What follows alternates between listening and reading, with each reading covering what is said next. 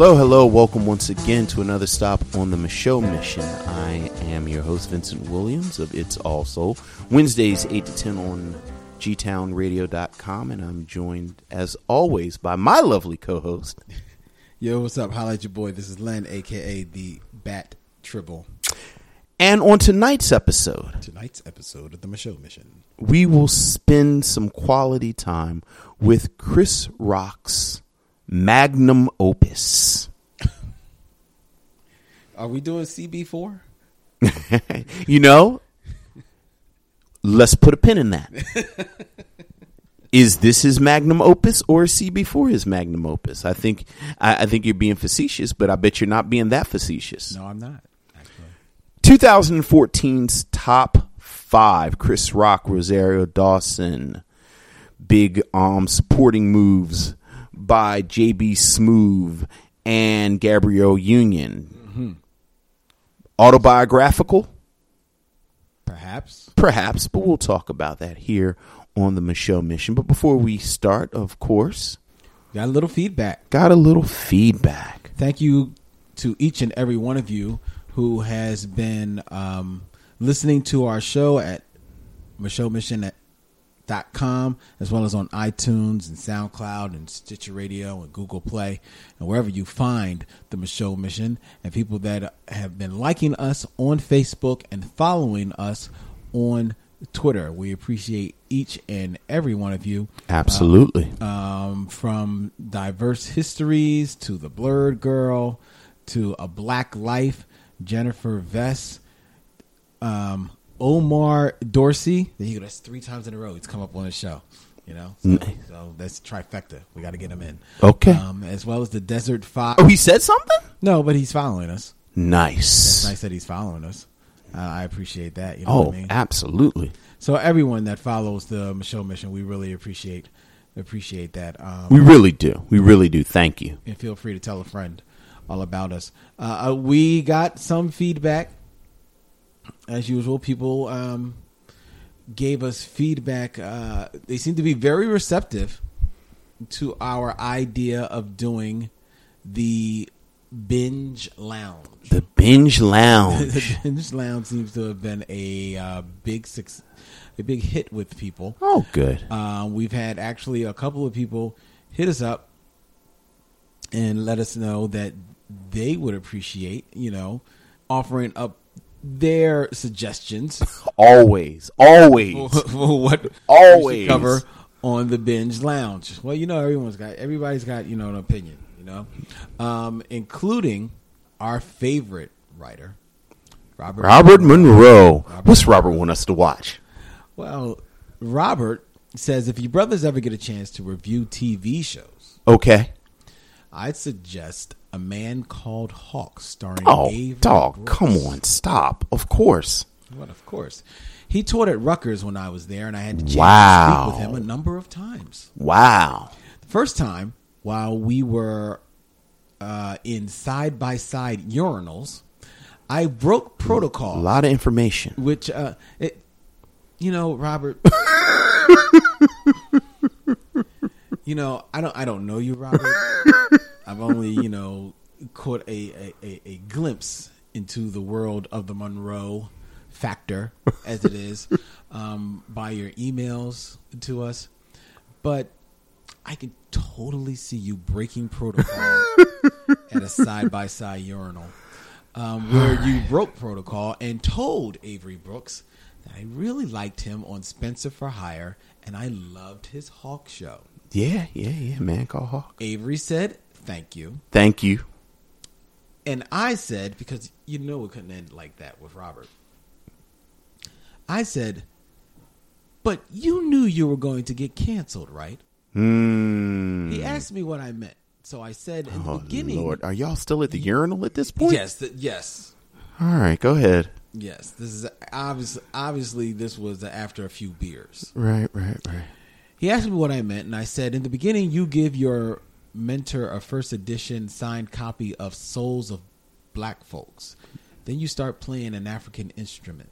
Finally, at the end of the show, you take out this long gun, which was really a phallic symbol, and shoot and kill a white man with it.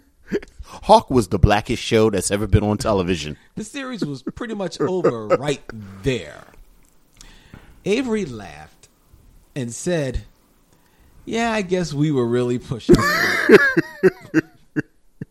You can trace how good Deep Space Nine gets as Sisko transforms into Hawk. As the hairline uh, slowly disappears. Like the, the like he he shaves bald, then he grows a goatee, so that by the past like the last I think three seasons, the television show is just Hawk in space. It is. Most certainly it is. So yes, yes, a man called Hawk would, would, would definitely be on our list. Lest he be the only one um, soaring through the skies with Avery Brooks, we received an email from Steve Tozen, Okay, the $6 million tribble, as it were, all right, who said, Hey, I have an idea for the Binge Lounge. okay. I would submit for your approval an interesting 80s show with a murderer's row of black actors. Perhaps you've heard of it. If you don't have the episodes yourself, I can easily provide them for you. Oh, okay. It's a spin-off, but it was quite iconic for one reason, for one season. Enough said, it is a man called Hawk. A man called Hawk. That's two for a man called Hawk. That's two calls for a man called Hawk. Okay, all right. So I think when we do the Binge Lounge, the retro edition, We we got to go. Man called Hawk. gotta go yeah. a man called Hawk. All right. So you know to make Robert Monroe and Steve's um, dreams come true. Okay, All right. Done. done. um, yeah. So we'll, so we'll definitely try and and make that happen. Uh, man called Hawk, which you know starred Avery Brooks and Moses Gunn. As old man. That's right. That's actually how he was building the credits. As old man. As old man. Because he was his mentor and he just called him old man. Like he was just mysterious and African. Because it'd be Kalimba's playing. Like he was, like Hawk was black. Drove that big black BMW and oh my goodness. He was. I was like Robert. I was like, this. There's no way this show is going to stay on. for those who may be too young, um, on Spencer for Hire, which was an old cop detective show on ABC, the character of Hawk, as played by Avery Brooks, was defined by his sharp outfits, streetwise manner, sunglasses worn even at night, and the incredibly large, long-barreled Colt Python 357 Magnum revolver that he carried with him nearly everywhere. He most often acted as a street resource for his private detective friend Spencer. Notably, Nice. Hawk had a clean shaven head well before Michael Jordan and other celebrities popularized the look in the 1990s. He was a um. He was a hitman, wasn't he? No, well, I don't know if he was necessarily. I thought the character was a hitman. Maybe, maybe so. But after Hawk was spun off into his own series, he became less of an anti-hero and more of a traditional champion of people that needed help and could not fight for themselves. A deeper personal history was developed for the character, which uh, therein Hawk becoming a Renaissance man, displaying talents for boxing, chess, playing jazz, and appreciation of fine African art. There you go. All right, so we're gonna have to check that out. Oh yeah. What else we got? Um, we also have a, like a little bit of news that I thought would be very interesting to you. Okay. Uh, it is this was released um, via Netflix via their media center on the fifteenth. Yeah. Netflix has ordered Spike Lee's "She's Gotta Have It" two series. It's going to be a ten episode series that is a contemporary update of Spike Lee's revolutionary debut independent film that's centered on Nola Darling, a Brooklyn based artist in her late twenties, right. struggling to define herself and divide her time amongst her friends, her job, and her three lovers: the cultured model. Greer Childs, the protective investment banker Jamie Overstreet, and the original b-boy sneakerhead Mars Blackman. Yeah, I I am cautiously excited about this. Spike Lee will be directing. Spike Lee will be series, directing. serving as the creator and executive producer, along with his wife Tony Lewis Lee. Uh, she's got to have it. Will be produced. Tony or Toya? Uh, Tanya. Tanya, I'm sorry, Tanya. Tanya yeah, Lewis, I knew it was doing Tony. Uh-huh. Uh, Spike Lee actually spoke about this, saying that she's got to have it has a very special place in my heart. Obviously, We shot the film in just 12 days Mm. um, with a a budget of $175,000, which we begged, borrowed, and did whatever, whatever to get that money. And it was the first official Spike Lee feature joint. And everything that we have been blessed with in this tough business of film all have been due Yeah. to She's Got that's it. That's it. We we of course have a connection to um, she's got to have it. Our theme music Yeah. is of course uh, Nola Queen for a Day, Mm-hmm. which is from the film By Bill Lee. by Bill Lee Spike's father. Now, um, We are big fans. now you say that you are cautiously I am I am cautiously excited just because you know it really was one of those cases where obviously they kind of caught lightning in a bottle, and and I'm I, don't- I I don't know if you can repeat that. Yeah. And the contemporary part of it, I think New York has changed so much, mm-hmm. and I, I'm I'm cautious. I am cautiously excited. Now you, we were talking about this a little bit. Yeah, yeah, yeah, yeah. mentioned That someone, I, I read an article and, and, and you know it's one of those things where, where you know I, I just churn through it. I just you know just eat through so much of this stuff.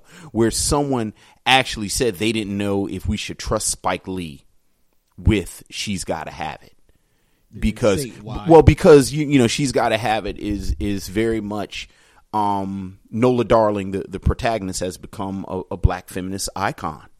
And you know, Spike Lee has had pe- pe- pe- people have been troubled by the way that he deals with women. You've even mentioned it yourself. Absolutely, absolutely. So you you know, I think the the thought was, you know, can Spike Lee really bring a, um a sensibility to this that it needs? I think the article even mentioned maybe going in the way that Queen Sugar does. Where where Queen Sugar has all female directors, mm-hmm. I just thought it was one of the dumbest things I've ever seen to say that you know can Spike Lee be trusted with Spike Lee's stuff? I don't think that's necessarily a dumb You know what? statement. it, it's look i don't like the prequels either but i always thought it was ridiculous like this whole sentiment that george lucas can't be allowed to touch star wars so it, in my mind it's the same thing like like it's his No, I, see, like you may not like what he does with it but it's his and i just i just find that incredibly patronizing and insulting I don't see.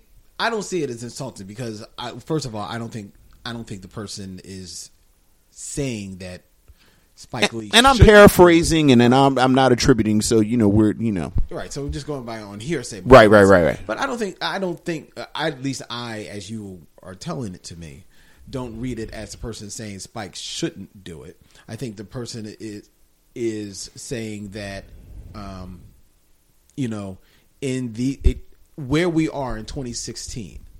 As far removed from Spike Lee, you know, and now Spike Lee is what 20, 30 movies into his career, Right. Okay, so there has been certain tropes that you see Yeah. Spike Lee's Spike Lee movies, and one of them, as you as we have uh, mentioned, is he does a little bit problematic. his women are oftentimes although i think I, I i think people are unfair to him about a lot of that but Maybe so, maybe so. But we'll do movie by movie when we get to it, yeah. it still is enough of a of a trope that even you mentioned. oh yeah yeah yeah yeah You're a- you're absolutely big Spike Lee. Fan. absolutely So that means that it definitely is out there. Right. So, Oh, yeah. So to say, so for it to be so much so prevalent uh, in all of his works, I don't think it's out of the question for someone to say, "Can we trust him to now take this story um, over even ten episodes and?" Without anybody else to check him. Yes, may, yes, his wife is going to be executive producing Yes. with him, but without any, you know, let's say, you know, objective, you know, thoroughly 100% objective person, you know, uh, riding shotgun with him over the story and the direction of it. Um, it, it, it, can we trust that he's actually going to be able to make this the fully fleshed um, series that it has the opportunity to be? Of course, you're going to sit back and watch and let him do it. I trust him to make what he's going to make with his material. yeah. Now, if you want to make but if you- something but you else, want- but if you want, you trust him to to make what he wants to make of his material. That's fine. However, you're hoping for it to be the best that it can be, and because his history, his history um, indicates that there is a likelihood some may say greater than greater than little that this may not be all that it can be.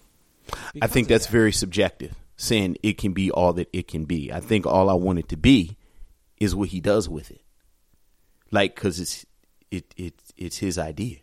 okay. Like I don't even think that's that crazy. Like if you want this sort of idealized, almost you know what's in, and not you per se, but like No, someone who uh, would say, you know, oh, I think somebody else should do it besides Spike Lee. I don't. I just like I don't I don't I don't agree with like art as as product or art as sort of communal property type of thing. Like like you know i think in a lot of ways this is the road that kind of leads to to almost fan fiction and and it's like i don't know how much of it i don't know how much like i think as the audience obviously i have the i can critique and and I can I can decide whether or not I support it or not financially and all that. But I think once you start saying I should be a part of the process of creating it, or or I should have some say over who is in the process of creating it outside of the creator. I just don't agree with that, and and and I don't know if that's necessarily because I think that doesn't. That's not what it sounds like. she's saying. It sounds Well, like she's she's just questioning. I just- I just- be able to. I think there's an implicit arrogance in saying so. And again, like we're talking about Spike Lee, and obviously I'm very passionate about Spike Lee, but this this is a version of sort of the arguments I was having about the prequels and, and George Lucas and Star Wars and J.J. Abrams saved Star Wars and this, that, and the other. And, you know, again, I don't like the prequels. Like I think the prequels are are garbage and sometimes racist, but I would never say like I never would have been one of the people who said take Star Wars away from George Lucas because he don't know what to do with it. Is- So that's all I'm saying. and I hear you, but I now, don't do I she's think saying Okay, take okay this no, no, no. Well, Spike? you know, I think it kind of that is kind of where that was. And and again, do I think Ava DuVernay and Julie Dash and uh, you know, Gina uh Gina Prince Bythewood and and Mara Brock Akil and do I think they would in um um I just forgot Eve's Bayou. Oh, um, oh, why are you gonna put us on the spot like that? Uh, I mean, I'm you, you should have known I'm listening I'm listening all of I know, but I thought when you got Gina Prince, I thought, all right, Yeah. good, let's go. But no, you got to go to Eve's Bayou. Now I got to look up one more person. Now I got another edit point in the show. Uh, Eve's Kasi Lemmons. Kasi Lemmons. or Cassie, like, do would I love to see the seven? Like, would I love to see the seven of them take a stab at Nola Darling? And do I think they'd make something really interesting mm. and textured mm-hmm. and beautiful? Absolutely. Would I say to Spike, like if I was, you know, I was, I'm in charge of Spike Word again, would I pull Spike Lee aside and say, Spike, I think you need to take a knee and let them handle this? Absolutely not. No, you wouldn't. And I'm not saying No, no, no. I don't think to. anyone should. I don't think anyone. Well, I don't think anyone should. I think I th- I think you you know again. I think anyone that's brought on in the level of executive producer on the on this project, if they actually feel that way, then Well, and now we're now we're now we get into that the process of you know who's the producer, who's the director, who's the who brings the money to the table, the, all this that and all. I'm just saying, in a perfect world, I like to let the artist, like like the artist, do what the artist does, and then again, as as a critic and as an audience and as a patron of the arts, mm-hmm. then I respond from my lane. I'm curious though. And what I'm curious about is um, whether or not he's going to do this as the um, do this as the uh, uh, uh, uh, an updated version of the story, Right. Place her in today's time. Now, now that's actually the part that gives me more pause than him handling female characters. You know, we've said, th- or I've said this before about Spike Lee. I think a lot of times Spike Lee's old, rich, white, not white, old, rich. It's so funny because you say old and rich, oftentimes white comes right after it. But, you know, I think Spike Lee's old richness gets in his way sometimes. You said that about uh, Chi-Raq. I said that about Chi-Raq. I, I, you know, to a certain extent, I said that about Clockers. yes. So I, I, that gives me pause. Him up, like I'd almost rather he did a period piece. Yeah, I was thinking about that You know, because you know Brooklyn is so different now. New York is so different now. Uh, uh, I, I think just dating is so different now. You, you know, like, like, like, like, you, you know, part of what I'm sort of fascinated by or drawn in by, by what, like, you know, a Donald Glover or Issa Rae is on, like, just looking at this, this world. Mm-hmm. Like I always say, the the last time I had a brand new date, like the last time I went out with a girl for the first time, mm-hmm. I had a pager. Wow. Exactly. So you know, I'm sort of fascinated by that. Anyway, looking forward to it. Yeah, I'm looking forward to it. I- I'm looking forward to checking it out, and that's the perfect place to do something like that. Yeah. on Netflix. Absolutely. You know, you knock out the ten episodes, you put them out there for the world. to Absolutely. and see what happens, and see what the uh, zeitgeist says. Yeah, yeah, absolutely. Netflix, she's got to have it. That, that, that, that flows. Netflix. She's got to have it. Yeah. Did you, did you ever see a Sucker Free City? No. It was like the pilot he did, I think it was on Showtime, and it was about San Francisco. It's about 15 years ago. It was so good, and then Showtime didn't pick it up. Oh, that's a shame. So I'm happy he's got a television show. Uh, really quick before we get into our um, review of Chris Rock's top five, um, I had an opportunity this weekend to catch most of, I'll say about a good sixty-five to seventy percent of, um, of Tyler Perry's. She's. Why did I get married too? Did you did you catch the beginning or the end? No, I, I was catching it like off and on while I was sitting here doing some work. But often, did you watch the whole thing? Did you watch it to the very end? I'm pretty sure I saw it to the end. How you like that, Len? How you like that? The end is with um, the, well, it ends with well, this is like a ten year old movie now. Uh, it ends where I think like not long after she meets The Rock. She meets the Rock, right? And after old boy gets hit by the car. That's Nash. um. Um, there's very few black feature films, right, that have sequels that are also feature films because now a lot of them get get sequels, but their sequels are Right, right, right, right, right. And why did I get married too? Actually, was released as a feature film. Oh yeah. I can't. This movie is Hey, man. This is melodrama porn. This movie, this movie, you, I like I said, I only caught like about 60 70 percent of it. It has the same tonal issues as the first movie. Um, I don't know why Jill Scott's ex husband now all of a sudden shows up. He got the cancer and everybody seems fine with it. Well, I guess they're fine with him having cancer because he's an ass. But because that's what happens to bad people. it's i mean i can't believe they made this movie but more but more to the point if anyone walked away from our criticism, our critique of why did I get married, and how we pointed out how that movie is emblematic of Tyler Perry's um, it, his thoughts on black women. Yes.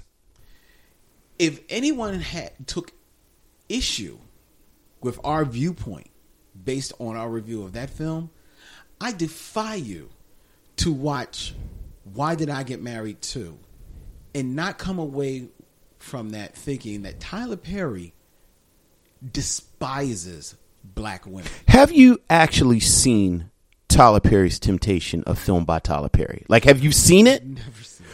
All I'm going to say is this I know, we're doing it for your birthday. compared to Tyler Perry's Temptation, a film by Tyler Perry, tonally, Why Did I Get Married Too is like medicine for melancholy. Wow. That's saying a lot, man. As far as a positive depiction of black women or his view on black women, Why Did I Get Married is like Daughters of the Dust, Eve's Bayou, and another really, really positive depiction and powerful depiction of black women compared to Tyler Perry's Temptation, a film by Tyler. I am convinced, I am convinced that 100 years from now, when people are writing dissertations on Tyler Perry, somebody is going to get a PhD in sociology or urban studies or film theory. And their dissertation is going to be on Tyler Perry's Temptation, a film by Tyler Perry. Wait until you see this thing, Len. Here's the thing, though. When we do review Tyler Perry's Temptation, a A film by Tyler Perry, because you got to get all that in there. Get it all yeah. when we do review that, we're going to have to do two reviews. We have to do the review, the Micheaux Mission review, me and you. And then we have to have a review with maybe one or two black women. And I say that because as I sat looking over the computer at Why Did I Get Married Too, there were two women watching this film Yes. one in their 40s, Mhm. one in their 20s. Okay. They both love the film. It is the Tyler Perry conundrum. They both could not they they they could not understand um, my thoughts on its depiction of black women. They did they did not agree with it. However, they could not um, they could not form any sentences to counter my thoughts on the movie's depiction. I'm to tell you how Tyler Perry gets over.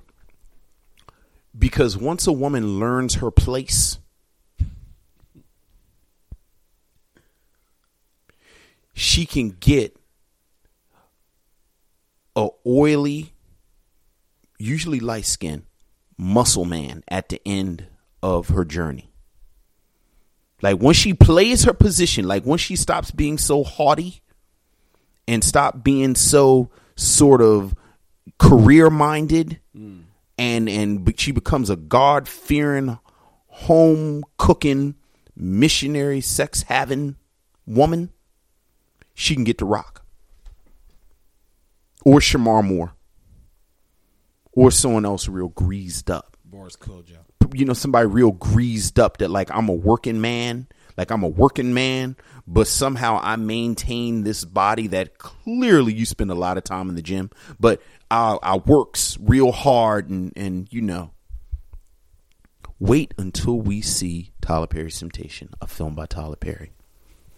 I'm looking forward to it. Yeah, yeah, yeah, yeah, yeah. But for now, we have just watched Chris Rock, Rosario Dawson, J.B. Smoove, Leslie Jones, Kevin Hart, Tracy Morgan, and even Ben Vereen Yeah. in 2014's top five.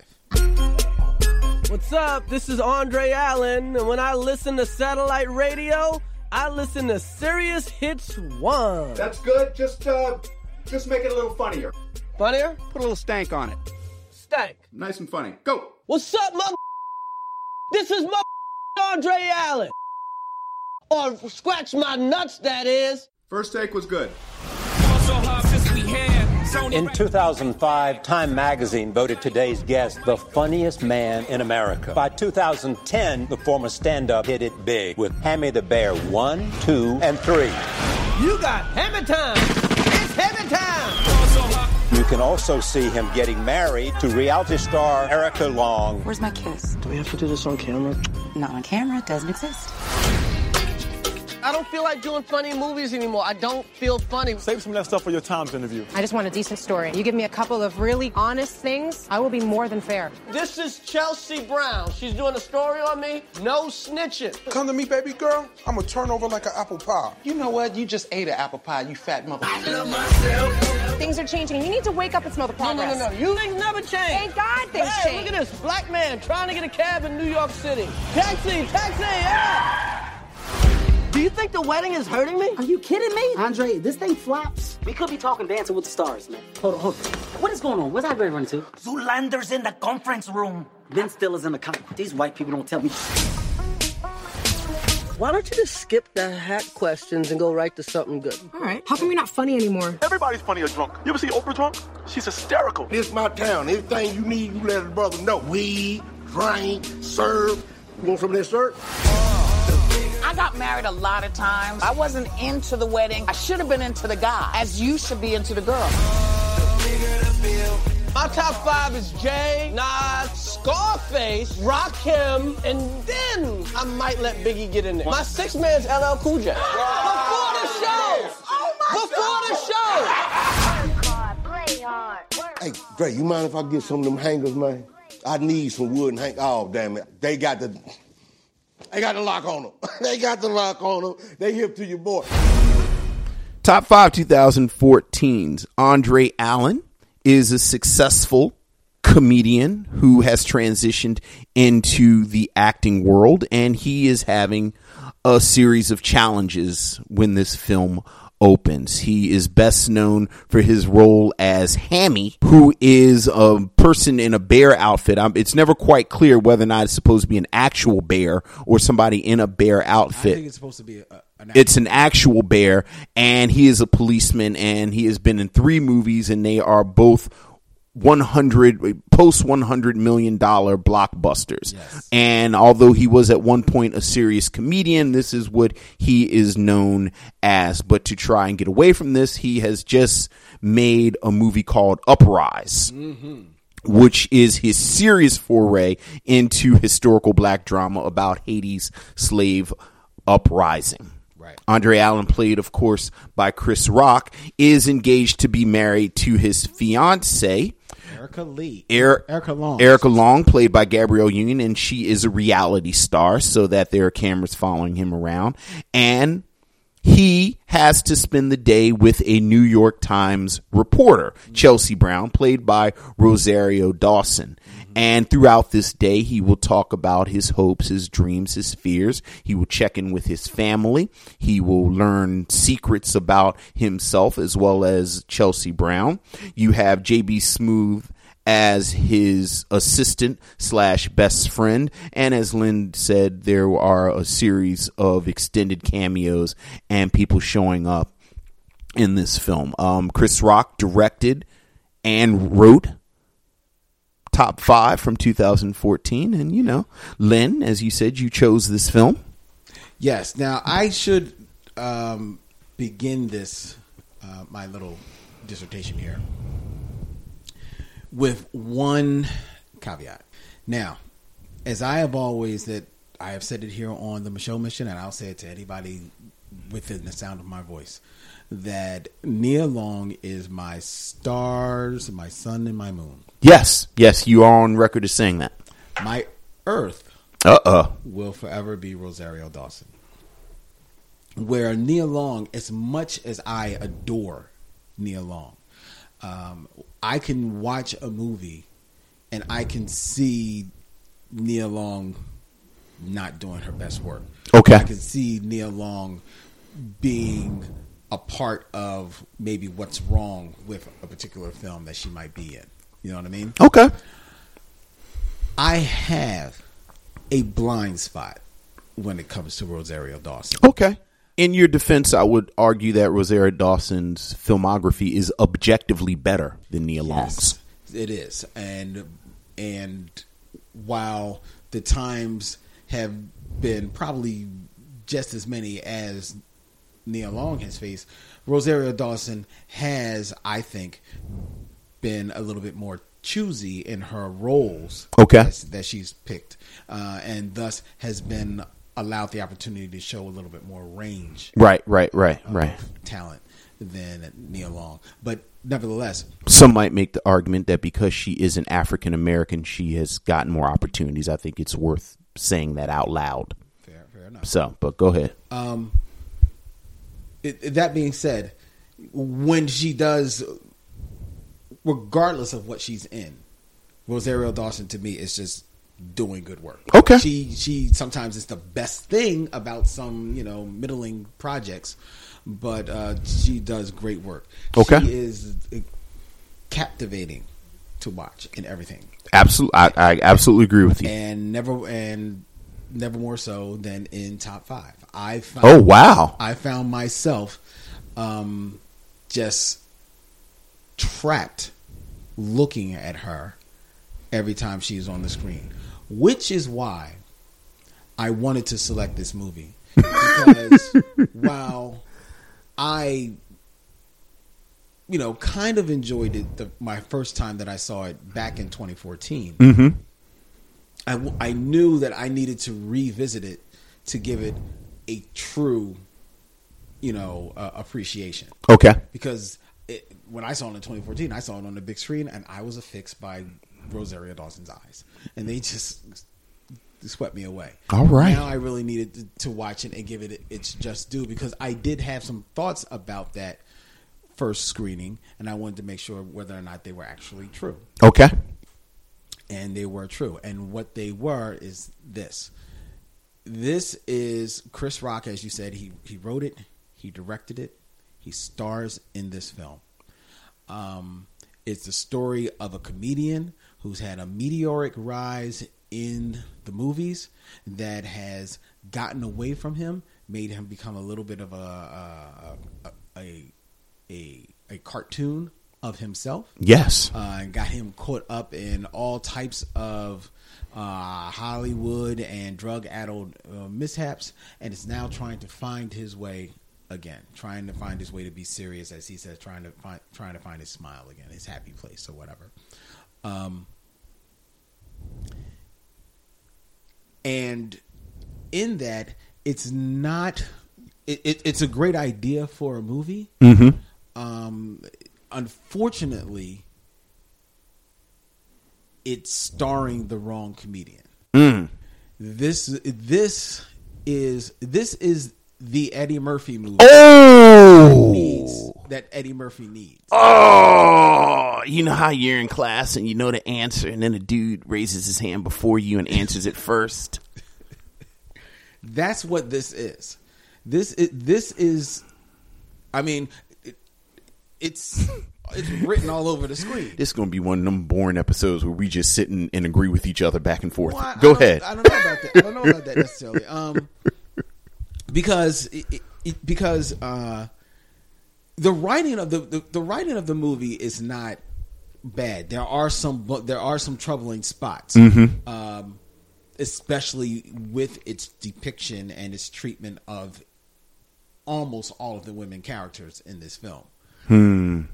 uh, that not that notwithstanding, the the idea that it's this character study of this comedian and and him being self reflective of how he got to where he is and how does he pull himself up from where he is uh, is it, it it it is the the epitome it's it's JoJo Dancer Mm. Pryor movie. Mhm. Yeah. and it's the Eddie Murphy movie that he hasn't made.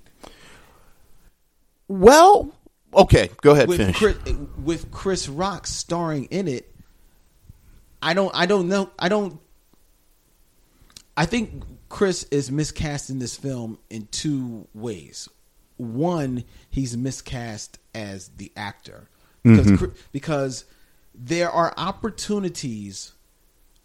There are opportunities to really sink your teeth into some of these words, into some of these scenes, some of the um, some of the back and forth, even though it's meant to be kind of just ban- banter of getting to know you between him and Rosario Dawson's character Chelsea Brown as they you know go through the city and kind of like introducing themselves to each other's lives. It's supposed to come off as just like, you know, just friendly banter, kind of like flirting, but also offering windows into each other's worlds. There are opportunities even in those moments, even in the humor of those moments for there to be real exploration and hu- and um, depth to show through. The unfortunate part about it is that Chris Chris Rock is not the actor to bring that out. Chris Rock acts very much with his eyes, and thus that becomes very distracting because that's his eyes are very big, Right. So you're you're you're fixed on his eyes, which which he's trying to give off this emotion, and it it, it just doesn't work. He's miscast as the actor, and now I think he's also miscast as the director because Hmm. the there are there's some there's some nice turns in this film as a director um, that kind of like have a little bit of you know uh, uh, uh, uh, uh, uh, verve to them. Mhm. Um, I'm speaking primarily of the scene when he goes to visit like his whole family in the project. Oh, of course. You know, Of course, I mean, of course. that, like that whole scenario, starting with when he runs into his pop, Ben Oh. Vereen on the street. Oh. and then all the way up into uh, up into the, the house where you see, you know, you've got um, you got Leslie Jones and Tracy uh, Tracy Morgan and Sher, Sher, Sherri Shepherd in there. That that whole scene and the way that this whole uh, it, it, it plays out is like it's great. It's it's maybe the best scene It- of, of, of the film. I actually put in my notes as perfection. Like that that scene is, is. that is perfection. That It is. scene. But uh, there's a part of me that wonders how much of that is truly the direction and how much of it is the editing. Because the editing actually works with that. And how it cuts to, you know, them being in the living room and then cuts to somebody on the video and then cuts to somebody in the bedroom. You know what I mean? Right, right, and, right. And, and, you know, maybe I'm selling his direction his direction short Okay. in this, but the fact that you don't feel that real verve anyplace else in the movie leads me to believe that that was the editor like like making making magic out of what was maybe a whole bunch of scenery scenes that were shot in in that area um i just I, I just spent my whole time watching that film um, and, and don't get me wrong, I am a huge Chris Rock fan. I, I, I Of course. but I spent that whole film just wanting to see Eddie in that. Yeah, yeah, because I yeah. think Eddie Mur- I think Eddie Murphy is a very underrated actor. um, uh, but I also think Eddie Eddie is a person who, for whatever reason, because I don't know the man, um, has not made good movies in a long time. I'm Hmm. hard pressed to think of the really last good movie that was an Eddie Murphy movie. He's been Right, of, right, right, you know, right, like, right. Say what you want about Dreamgirls, but he really was a very small role in that. You know? Right, right, Um, right. uh, uh, it, I I really came away from this film wanting wanting to see Eddie in there to really bring that film film to life. There's some there are there are moments of the film that are very funny. You know, J.B. Smoove, he you know he's always you know uh, good for a laugh. Um, uh, the, the whole that whole scene. Tracy Morgan is funny. The whole scene at at, the bachelor party. Not so much Adam Sandler, and not so much Whoopi Goldberg, who is obviously there on a break from the View, but Jerry Seinfeld is just having fun, uh, just being you know uber Jerry, Right, and I, right. And I actually actually really laughed out loud at that. Um, the, story itself, I think, is very thin. I think it's just, I think it's a bunch of scenes trying to find some connective tissue that you know meanders its way to something. I see where they're trying to go. I see where they're trying to get at, but I think that with so thin a story, with a with a story that is dependent on you being uh, invested in the two leads, Mhm. Chelsea and Andre. That's uh, it's all the more imperative that you have a stronger actor in that lead role. To me, um, and that's ultimately one of the failings of this film, as well as, and we can touch on it a little bit later. Like I said, every woman in this movie, every single woman in this movie does something incredibly troubling uh, that I Mm. don't feel would have happened. Um,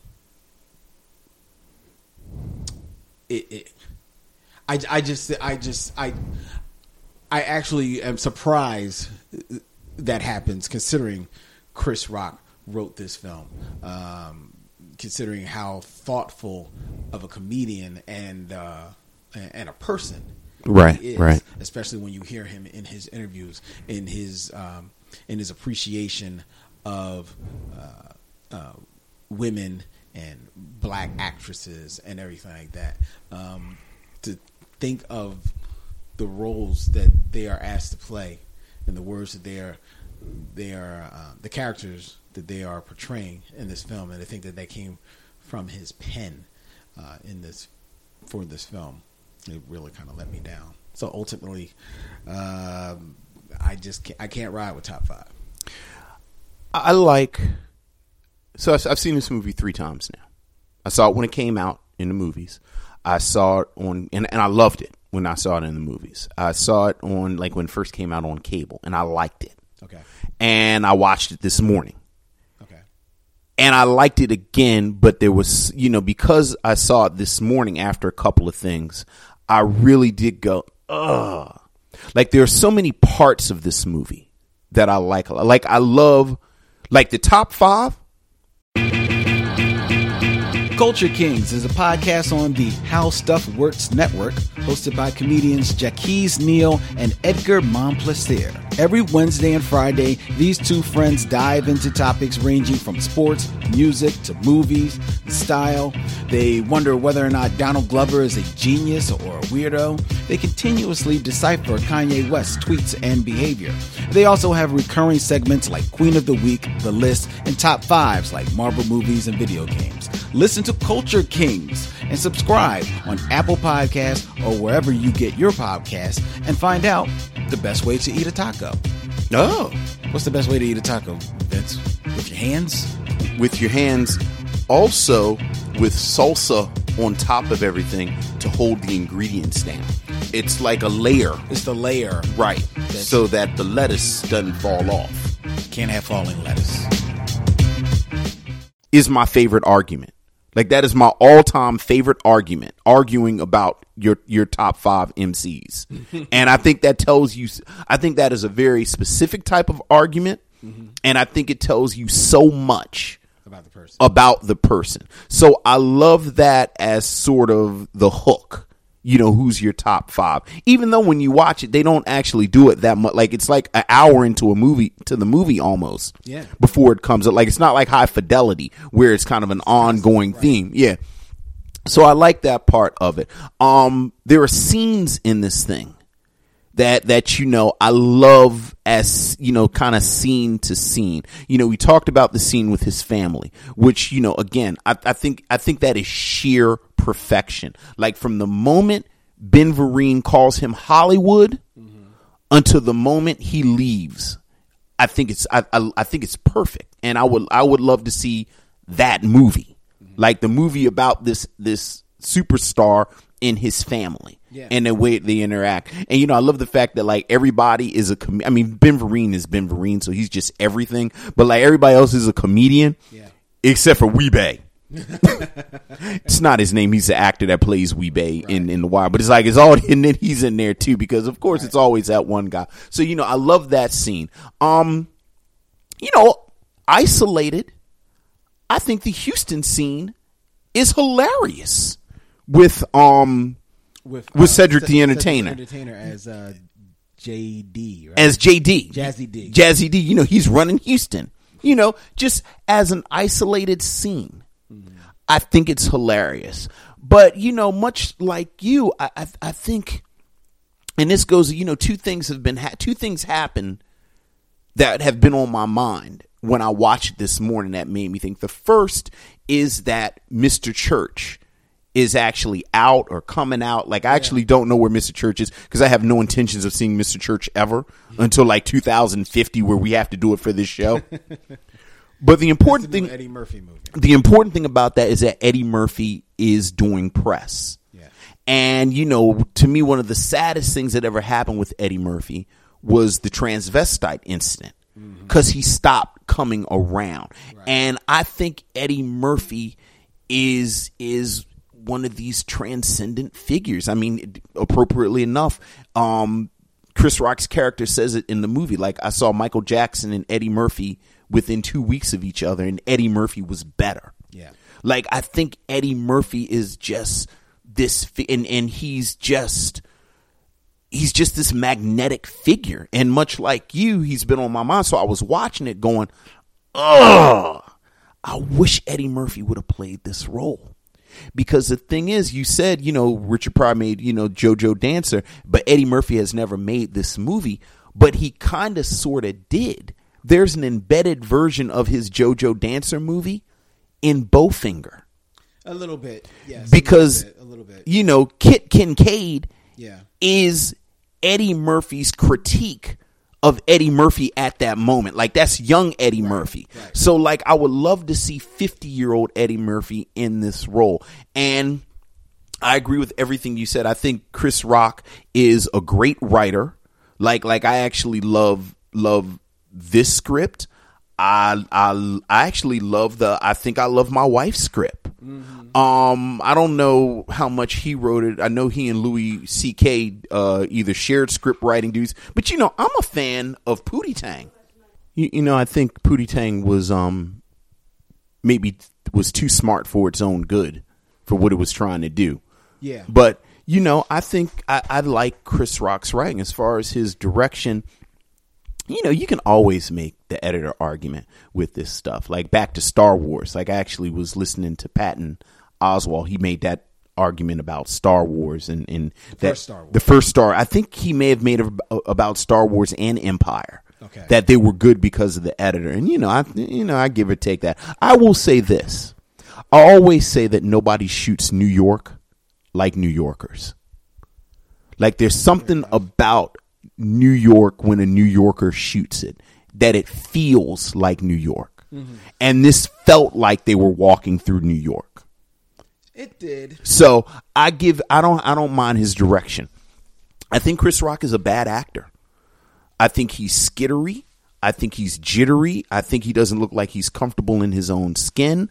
I think that manic energy that makes him such a good stand up completely works against him as an actor. And in a film like this, where you know, I remember the the press around it, and, and you know, for years he's been saying like, you know, he's he's a he's a fan of French cinema, and you know, he named check before sunrise. Like he really wanted this to be this sort of introspective, kind of slow walking, talking film. And Chris Rock is just not Can't do it. that person Yeah. To carry it like that and and you know kind of like you said i was thinking you need somebody who has leading man capabilities. You need somebody who has a warmth. You need somebody who you would believe as a comedian. Mm-hmm. And I and I did. I said the same thing. I was like, "Oh, I wish Eddie Murphy would have made this." Yeah. The other thing that I think this film kind of suffers for is that th- th- there are these kind of really abrupt tone shifts. A lot of. And I see what he was doing. Like, I do think that there is a certain level of absurdity that comes, you know, frankly, with just being black. Like, just kind of being black in the United States. I think that so much of it is absurd. Yeah. And when you add fame and and wealth, because I do I do get the sense that a lot of a, a lot of the details in this film come from his experience, mm-hmm. just sort of being in that weird black wealthy rich cocoon Yeah. but he doesn't do it that well. And the other thing that happened that made me think of it is like, I wish Atlanta had been out already because I think Atlanta captures that black absurdity perfectly. Yes. Atlanta, the The television show, Uh, D- Donald Glover's television show, where you do have these moments where it's like it's absurd, but it's sad and it's dangerous and it's everything that just sort of you know day to day life. and the absurdity is that absurdity of reality that you speak of that this film tries to evoke but because it's in the trappings of this you know this super rich celebrity and and this this uh this this uh uh TV star wife and everything like yeah, that. and and also I think he lost. I think he falls victim to his baser instincts and sort of his inner twelve year old. Like I said, the the Houston scene is hilarious It is. by itself. Like It like if fun. somebody kind of showed it, but it's very it's very juvenile. yes It's very kind of you know broad and base Mm. in its humor, Mm-hmm. and then the the when Chelsea talks about her barely closeted boyfriend that whole scenario is is just you know again it's very over the top. It's very kind of juvenile. I can see why someone thought this was funny. Yes. And again sort of isolated. It's funny but if but if you're trying to make this film mm-hmm. it doesn't fit in the film. Now there's one scene that i thought he kind of modulated it just right like i really enjoy the scene at the end with dmx okay like I thought that was just right where it was supposed to be. So that you know, between the, the miscasting of the leading man and these tone things, again, it's a lot in this that I like. Uh Gabrielle, like when you said the women were problematic, like I'm waiting to hear what you said because I actually like some of the women in this. Like I think Gabrielle's Gabrielle like them as far as their their work in I think they are complex, fully formed characters. Like they're not necessarily anybody you want your daughter to grow up to become necessarily. But I thought the three scenes, and she's barely in two of the scenes that Gabrielle Union is in as this sort of 21st century reality star. I thought they were really well done. And that when she kind of has her almost breakdown and talks about, you know, everything that Andre has as far as talent and this and that, and, and she doesn't have anything. I like that's the first time I ever cared about any of these people, like the reality show people. And I liked that. And I could have watched a movie about that, like about her life as a like Gabrielle Union and the Erica Long spinoff, where it's a movie about her and um, what's my man's name? Romano Romani uh Romani uh Malco Romany Malco, another Benny actor Barnes. who doesn't work enough, by the way. No, no. He's another actor who bathes in the blood of children because the man does not age. Oh, I mean, you talking about him? What I was about to say about Gabrielle Union and and Gabrielle Union, I think her two problems, and I'm putting problems in quotes. First of all, she's too gorgeous, and I don't think people like we talk about all these shows, but quietly, being Mary Jane is a clinic that she's putting on right now. Like I don't know if people are watching being Mary Jane or if it cuts too close to the bone, but Gabrielle Union is amazing in being Mary Jane. But A, Okay, well, that that's something for the binge lounge. That's the other show. That's the other show. A, she's too pretty. So I don't think people kind of take and and you know the funny thing is like I like I, I I'm friends with a few people who are good friends with her, and apparently she's prettier in person, which is just unfair. I f- like I just feel like that's that's just bad form. That like, but a B, you talking about R- Romany Malco? You understand? Bring It On came out like twenty years ago. Right. Yeah, true, true, true. Every time I see Gabrielle Union, I feel like a dude is about to jump out the bushes and Queen starts playing and he's about to try and cut her head off and say there can only be one. Cuz I'm pretty sure she's 137 years old. So I like her. I, I will have to say I will have to say that uh, that scene that you that you spoke of when she is on the phone and kind of like it's, it's it um, gives the the speech that everybody's waiting for Kim Kardashian to give. Um, I, I do have to say that I did feel that a little bit. I did. Rosario Dawson, this sort of quick embedded story of these four generations of Dominican women. Mm-hmm. Rosario Dawson, her mother, her her daughter, Rosario Dawson's daughter, and her mother, who she lives with, and then that quick flashback with her grandmother speaking Spanish. Yes. I would watch that show every week About the four generations of these women. But that's super quick in this in this film. I mean, this is I mean, this is the Lip film now. It's lip service in this film, and then And let me just finish because I, I I had to get like I have to give credit where credit is due. This is the only thing I've seen Leslie Jones in that I liked her. She Leslie Jones is funny in this film, but but think of what her character Not just funny, but good. Like she's part of that. Like I love her, and I'm, I need to. I need. I probably need to stop calling him Wee-Bey. I love her in Wee-Bey's relationship. keep calling him. in. I'm just gonna call the man Wee-Bey. I was calling him Wee-Bey and Clockers.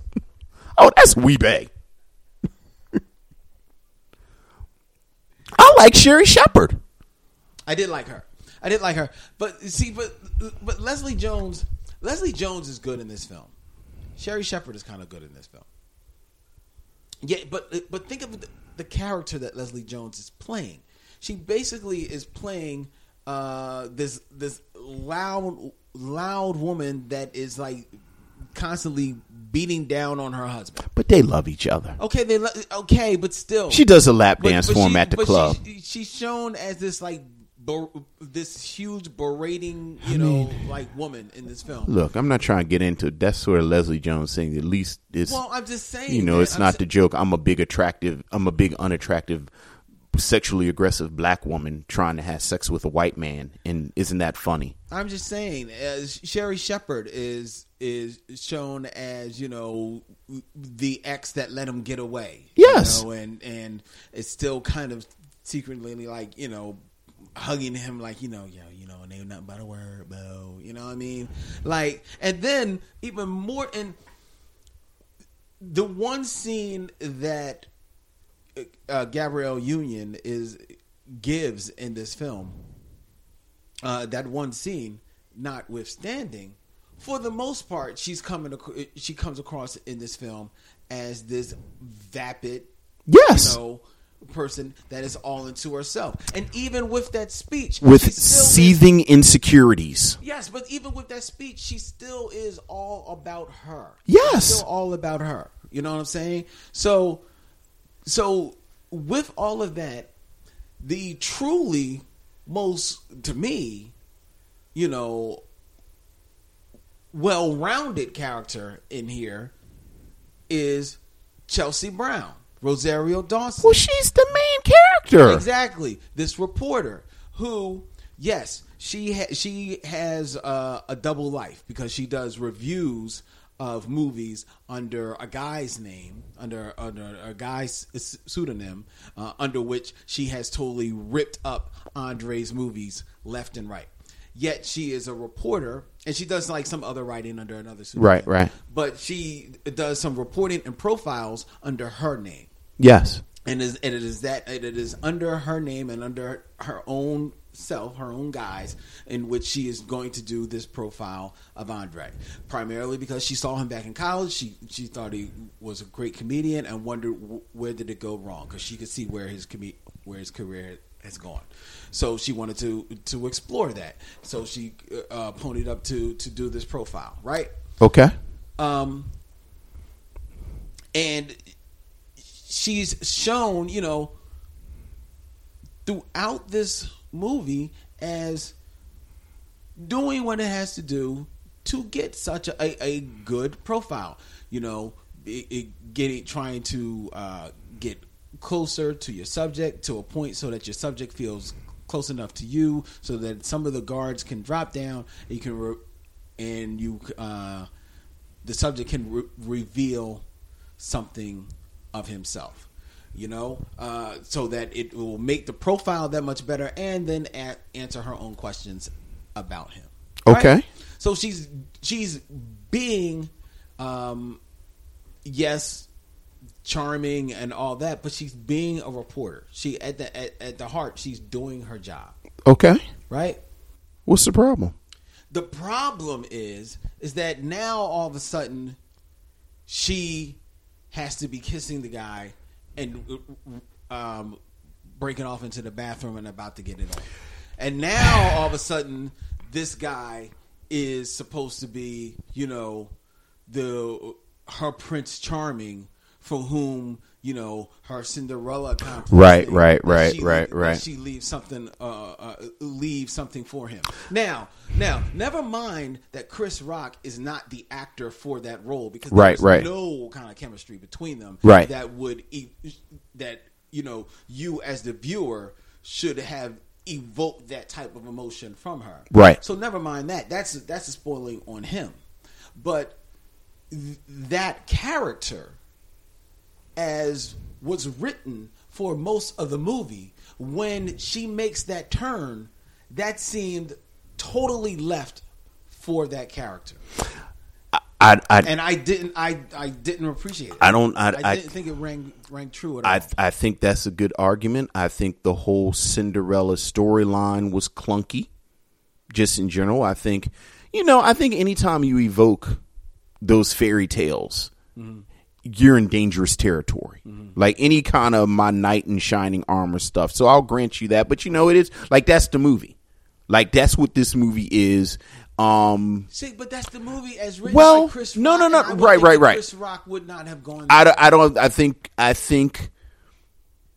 I mean, I'm not a, a romantic comedy guy, but but I do think that there are certain aspects to romantic comedies that you either kind of buy or you don't. And I can like like I have no problem with somebody saying that you know th- this is sort of my night in shining up now. I hear you on that, but the, but but but Vince, up until that point, honestly, for real, does this movie really feel like a romantic comedy? Oh, absolutely. I think I think from I think what it wanted to tell you throughout the film that these were two people that got each other. They're both in situations with people. Again, it's it's sort of romantic romance 101 like i'm in a situation with this man but he doesn't really get me. I'm in a situation with this woman and she doesn't really get me. And then we're thrown together for whatever reason. See, but that's and then the we two stories are played at the same level, and there's two stories that never played at the same level. Right. This story, th- this movie's propelling force is all about the story of Chris Rock and uh, all the trappings around around him, and she is our window into that world. I think I, think you're right, and in a lot of ways, I think the film kind of gets that because you know, I like actually, if if you if you swallow the Cinderella thing, you know, women, and I've you know I've heard people say, oh, you know, I don't know how true it is or not. I've never left nothing nowhere, but I've heard you know, Oh. men and women have left things so that they can go back. So, but if you you know, if you kind of buy not watched Seinfeld with George Lees? if you buy this conceit that you know women leave things because we're talking about women in this particular instance that women leave things places to give them a reason to come back i thought it was played as subtly as it could be played where she leaves her shoe in his bag at the end. So we don't see him go back. We don't see him rush up the steps and kiss her, you know, sweep her off her. You know, he doesn't go into the factory and love lifts us up where we belong is playing and he's carrying and, and, you know, you, you know, so, you, you know, is, is, you know, is, is just Silk's smile, which I'm talking about calling him Wee-Bey. I don't care what J.B. Smoove is in. I always call him Trucky because that was his name in Pootie Tang. like every time I've seen, like Trucky is doing real well for himself, but I can't really, I, I can't really fight you on that. Like I, I can't. I think, I, yeah, I, I don't. I mean, I'm not going to say I agree with you because it didn't bother me as much, mm-hmm. but I absolutely can see your read of that. All I will say is. I think what we got of that character and what she said and what she brought to his life in the film kind of helped him cut through the the madness and and in a lot of ways what he said to her you know about you have to be honest You- like like I think the first thing he says her where she said you know I do this on the side I do that on the side and he says to her oh it's nice to do a whole bunch of stuff on the side so you never actually have to be good at any one thing mm-hmm. like I thought that you know he kind of planted that and then that was sort of the subtext in her head for the rest of the movie when she's sort of thinking about things and her and Brad and breaking up. You know, she felt mm. vulnerable because her and Brad broke up. Um, there were things that bothered me more in this film than that. Like I never actually would have thought about that part of it as something to say, oh, that kind of. But but you know, I think that's you know all What's right. one thing that bothered you more? Um, I thought Hammy was distracting. Like I understand what he was going for, and in fact, I heard Chris Rock say that one of the Madagascar films, like not the first one, but one of the sequels to Madagascar, has made more money than all of his films combined. I can believe that. So that he said, if you think about it, more people know me as, and I don't know the zebra's name, but as the zebra Right. than they do as Chris Rock. And I understand, I can see how that might mess with your head a little bit. Yeah. But this whole conceit of Hammy in the costume, it again, to me, this was another one of those moments where the film that you tell me that you're making, again, this sort of subtle, understated, almost character study, this pulls me out immediately. Like every time I saw him in a costume, like I would rather he had gone full bore and actually had an animated hammy. Yeah. You know, to to kind of mirror this zebra a bit. So that bothered me. And then frankly, I was like sort of vaguely offended by Uprize. Like like there was a part of By me face in the- on the by poster? by him sort of mocking this this sort of sentiment of of we're going to make this historical this this historical um account of the slave uprising in Haiti and he kind of plays it as farce like like you keep seeing him with the machete and he looks ridiculous and he's supposed to look ridiculous No, I actually think he's supposed to. I think he I was think playing it for to- laughs He's supposed to. He's playing it for laughs in the movie, but the scene itself is supposed to be serious. it's supposed to be serious, but this is somebody who made this film who does not take that seriously. Does that make Does that make sense? Who like does not take that, right that that that that uh, the, subject matter. the subject matter, not the subject matter, but this sort of concept of the, this type of film. Okay. Like, like the person who wrote this film, I suspect rolls their eyes at Birth of a Nation. Okay. So that bothered that and Hammy bothered me more than any other thing. Hammy bothered me within the film. Uprize bothered me just on a level I can't quite put my finger on. Like Quick aside, you mentioned Birth of a Nation. Yes. You- which you haven't seen. I've not. I've seen it. Yeah. Your girl, Gabrielle Union. Yeah, I heard. I know. I know. Man, I, I'm, I'm I know. She talks about her op-ed. new, new newfound respect. Oh man, let me tell you, Gabrielle Union is the truth. Yeah. That's she's one of my blind spots. Like this is the first time Gabby's come up. I call her Gabby because in my head we're friends.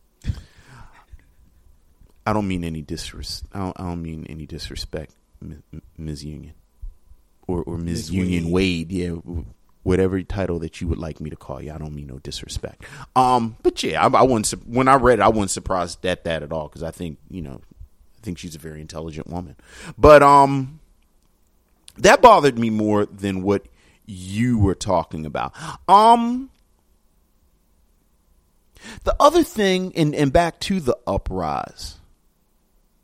Well, that's not fair because it's not this movie. I was about to bring in my my my one bamboozled critique, like like this sort of, and it kind of speaks to what you were saying about women like Tyler Perry. Like I think, I I think, I don't think you can dismiss large groups of people that like something as stupid. Like you can't no, just no. say, and I'm not saying that's what you were saying, but but I, I do know one of sort of so, like sort of the generalized critique Mhm. of Tyler Perry fans is that well, you know, they they just don't understand things Right. about good films, and I I would have liked to have seen more of that in in his sort of uprize talk. Like you know, he has that that quick little scene where it's a line out the door to go see the silly Tyler Perry movie Boo, which we've talked about this before. Say what you want about Tyler Perry, and God knows we say what we want about Tyler Perry, but it cracks me up that he took that diss and he gonna make some money off of it.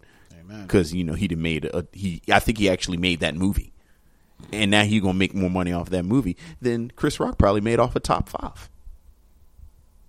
Yeah, it, it, it, fortunately for him, top five did make money. It didn't. Oh, yeah, yeah, yeah. Didn't make a, a ton of money. Yeah, it did make yeah. money. So, so that bothered me more than everything that you said. But you know, overall, I like top five. I liked top five, and and I still like top five. Do I think? I, th- I think the frustrating thing about top five is that I could see if I squint my eyes, I could see how I would have loved top five. So there you go. Well, according to Rotten Tomatoes, the film got 86% approval rating, um, with the critic consensus being that as that as smart, funny, and trenchant as trench, trenchant, yeah, as writer director star Chris Rock's best stand up work, Top Five is a career highlight for its creator and one of the comedy standouts of 2014. The movie was made on a 12 million dollar budget. It grossed 26, just uh, north of 26 million dollars. Okay, not bad. Not bad. I have to say, the twelve million dollar budget, somebody took a pay cut.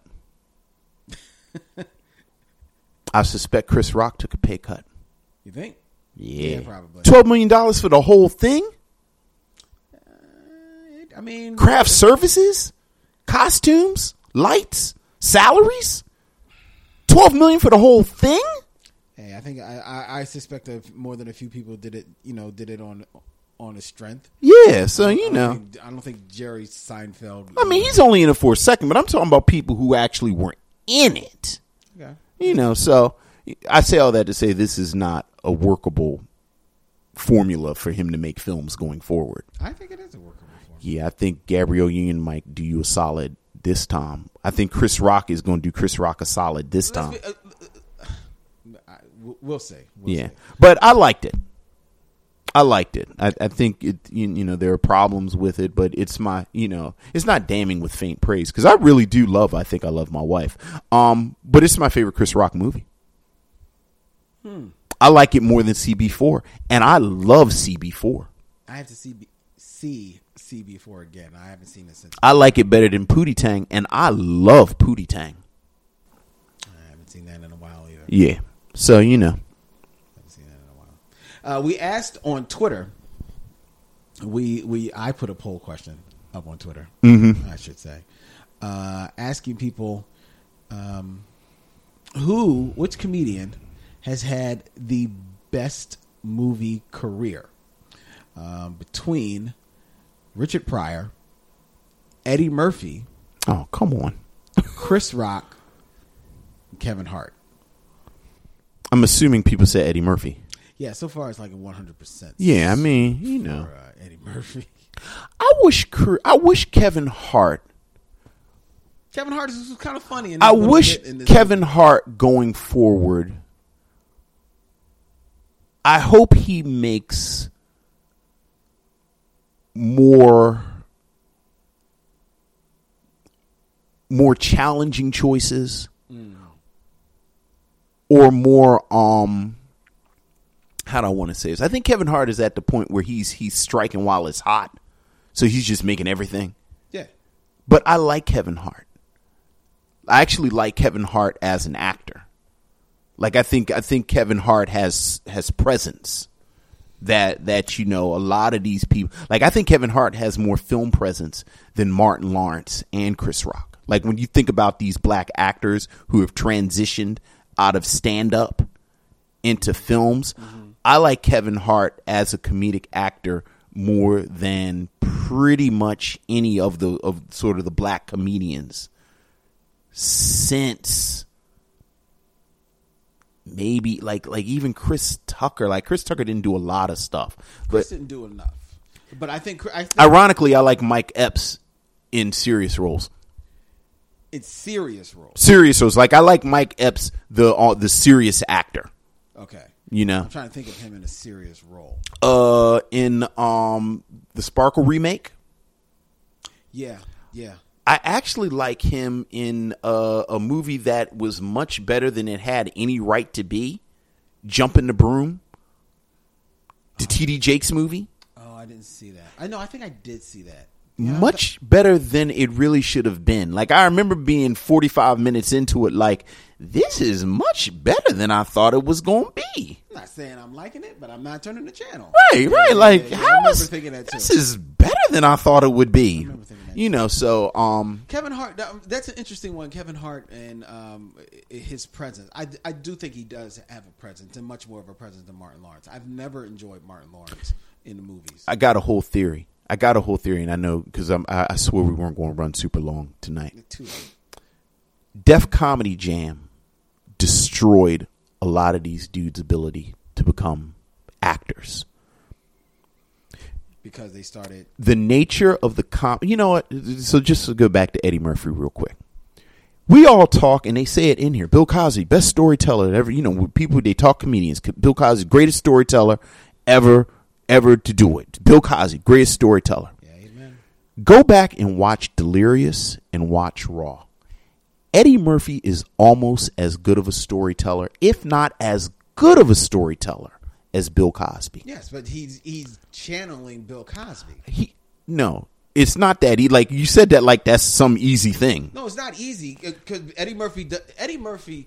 Eddie Murphy. Look, you said Eddie Murphy's like this transient. no, uh, no but i guess i guess my point is there was time for him to do that like like i think def comedy jam kind of set up this rhythm where you have to have this staccato delivery because the audiences aren't trained to wait for the joke Okay. So like when you look at how Eddie Murphy would build these stories, mm-hmm. that would never go over post Def Comedy Jam. And you look at all of the comedians, Chris Rock, Dave, Ch- you know the big one, the, the big quote unquote black ones. Dave Chappelle. Not Dave Chappelle. Dave Chappelle is not a good storyteller. Oh, I totally disagree. He I is not. totally Kevin Hart is a better storyteller than Dave Chappelle, and he has figured it out how to pepper jokes within the narrative. I totally disagree with you. Give me one good Dave Chappelle story from his stand up. Dave Chappelle, I can give you a couple. He did a story. He does does a story about being uh, driven by a limousine driver. Yes, with with the baby with the baby reading. How long is that story?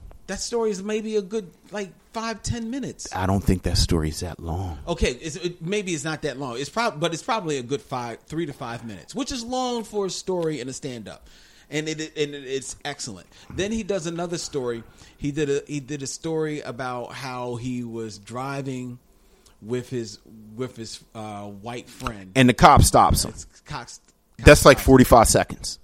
No, because there's a whole build up to that. That's that. not a- I'm And telling you, it's not a long and story. Then there's, a- then there's another story about how he he smokes some dust and he gets like all weirded out and he has to go running around the block and everything like that.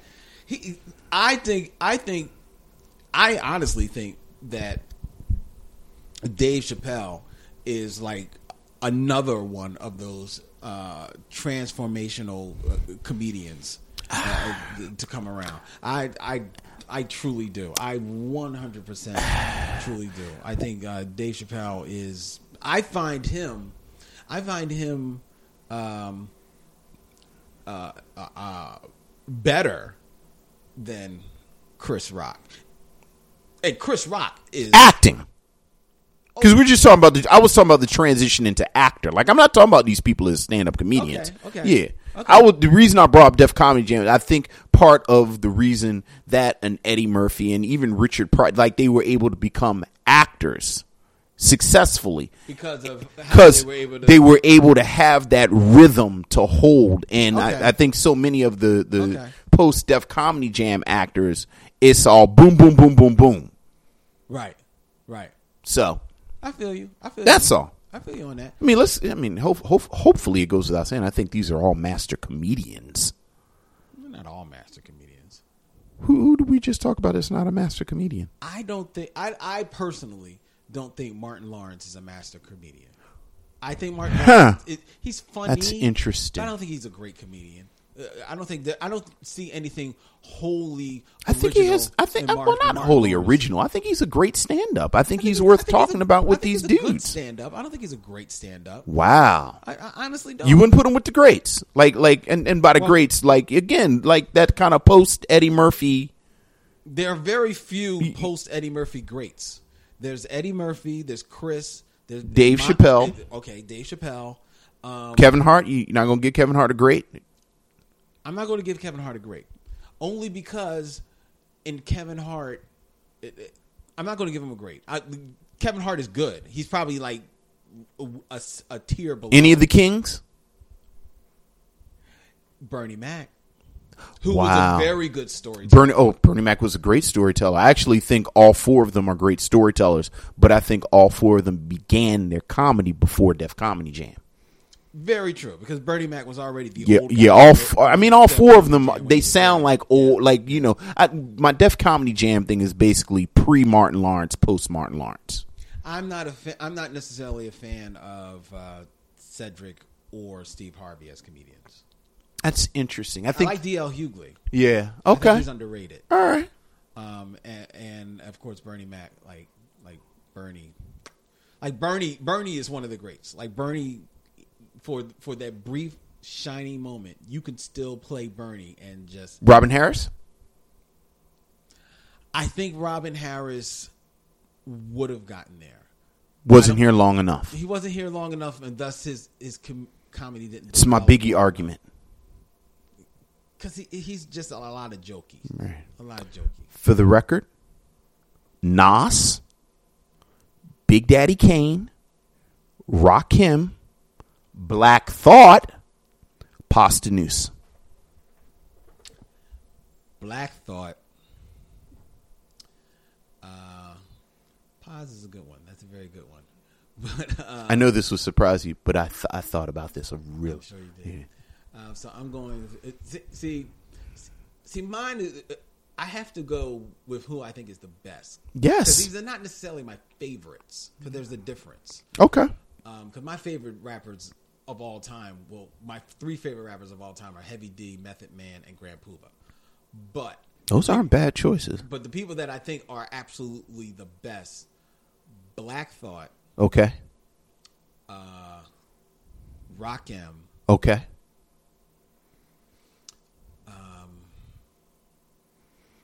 I'm about to take your black man card. You supposed to say this off the top of your head. You supposed to have this ready. I know I'm supposed to have it ready because because I'm trying to think. It- Kane. Then I would go. Oh man, I know who I want to go with, and I can't think of his name. He, I can see he's left a mark on you. you know, you know, Earl. Suspect like. You are. You are. I'm suspect. You are. Y'all can't see my face, listeners, but. I'm real disgusted right now. Suspect. I'm suspect. I'm suspect. I, I, I can't even. I can't even This- continue. this is awful. Man's name, and I'm not This is- this is terrible. Say his name now, But there's there's somebody who I actually be, be honest, I would put at number two. Thought is number one. Like thought is thought is just like my number one, like hands down. That's your Philly bias. No, that's not my Philly bias. It honestly is not my Philly bias because for a long time it was Rakim. Okay. For a long time it was Rakim. For a long time it was Rakim and KRS One. Okay. But then it became thought. KRS One, I mean Rakim and KRS One are actually my three and four, with Kane being my five. Okay. And then there's the number two from Organized Konfusion. Pharoahe Monch? Pharoahe Monch. That's a good choice. That's my number two. That's a good choice. That's not a was just bad. drawing a blank on the brother's name. That's not a bad That's my- list. That's not a bad It's list. suspect, You real though. Suspect. You supposed to rattle them off. Look, I could rattle off comics, and I could rattle off my. I rattled off my favorites. You did? because I, I love them all. But yo, I will Right, still, right, right. I'll rep for Hev, Right, because you because you you you have a list like mine where you, like you left names off. That means you got to be ready to fight. like Biggie, Jay Z.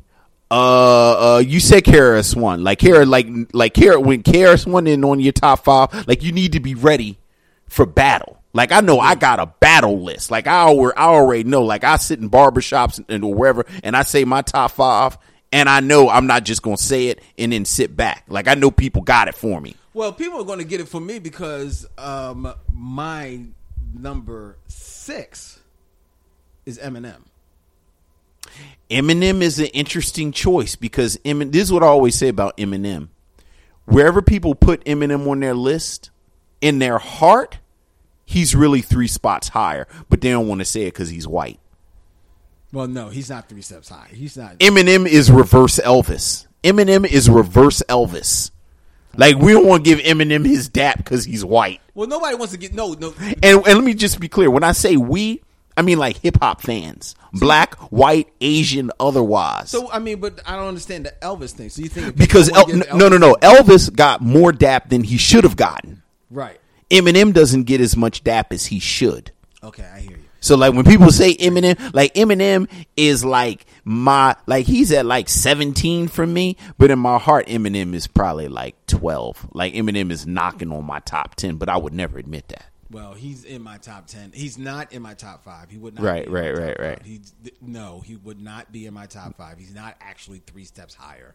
No, he but he's number six. Yeah. I I I, I listen to M and I'm like, I'm floored. He's he's a monster. He's definitely a monster. So But top 5.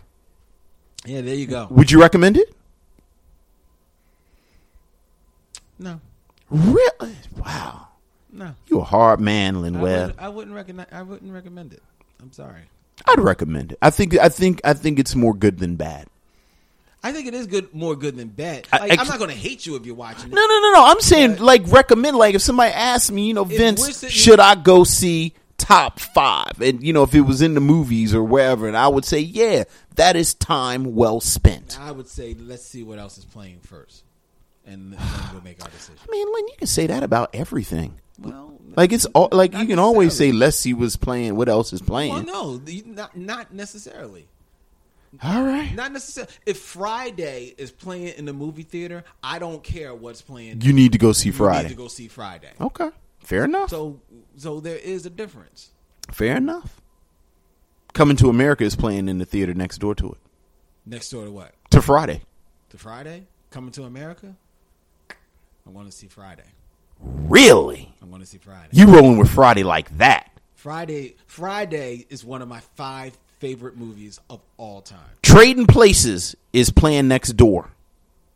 Trading Places playing next door to Coming to America. No, to Friday. I'm going to see Friday. Wow. I'm going to see Friday. All right.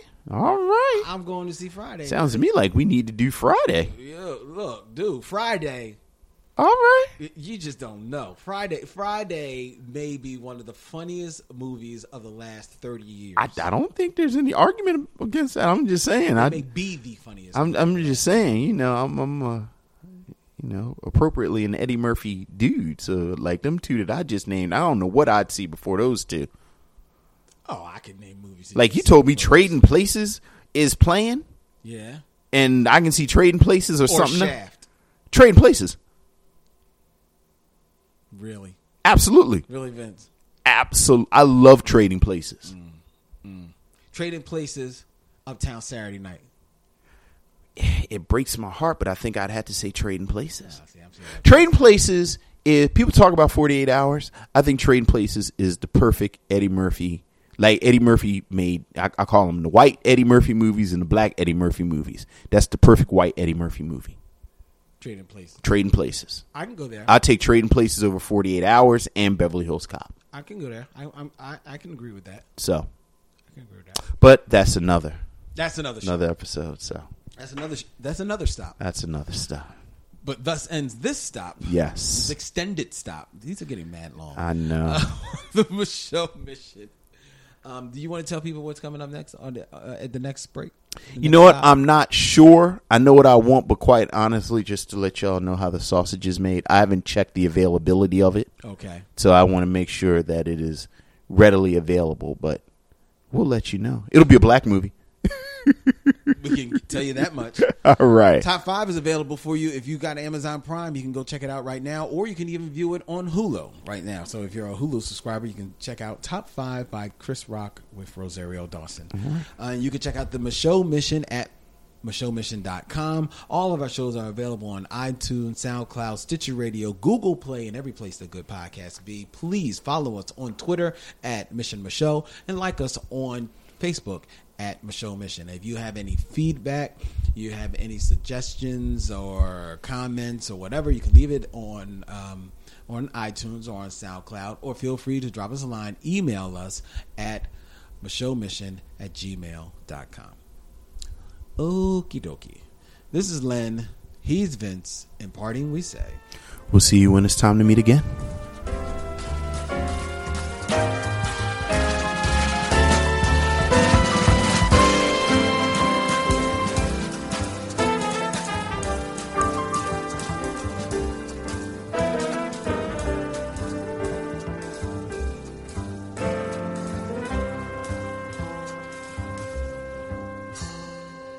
It's time to bid adieu. It's been a pleasure knowing you. I'll see you when it's time to meet again.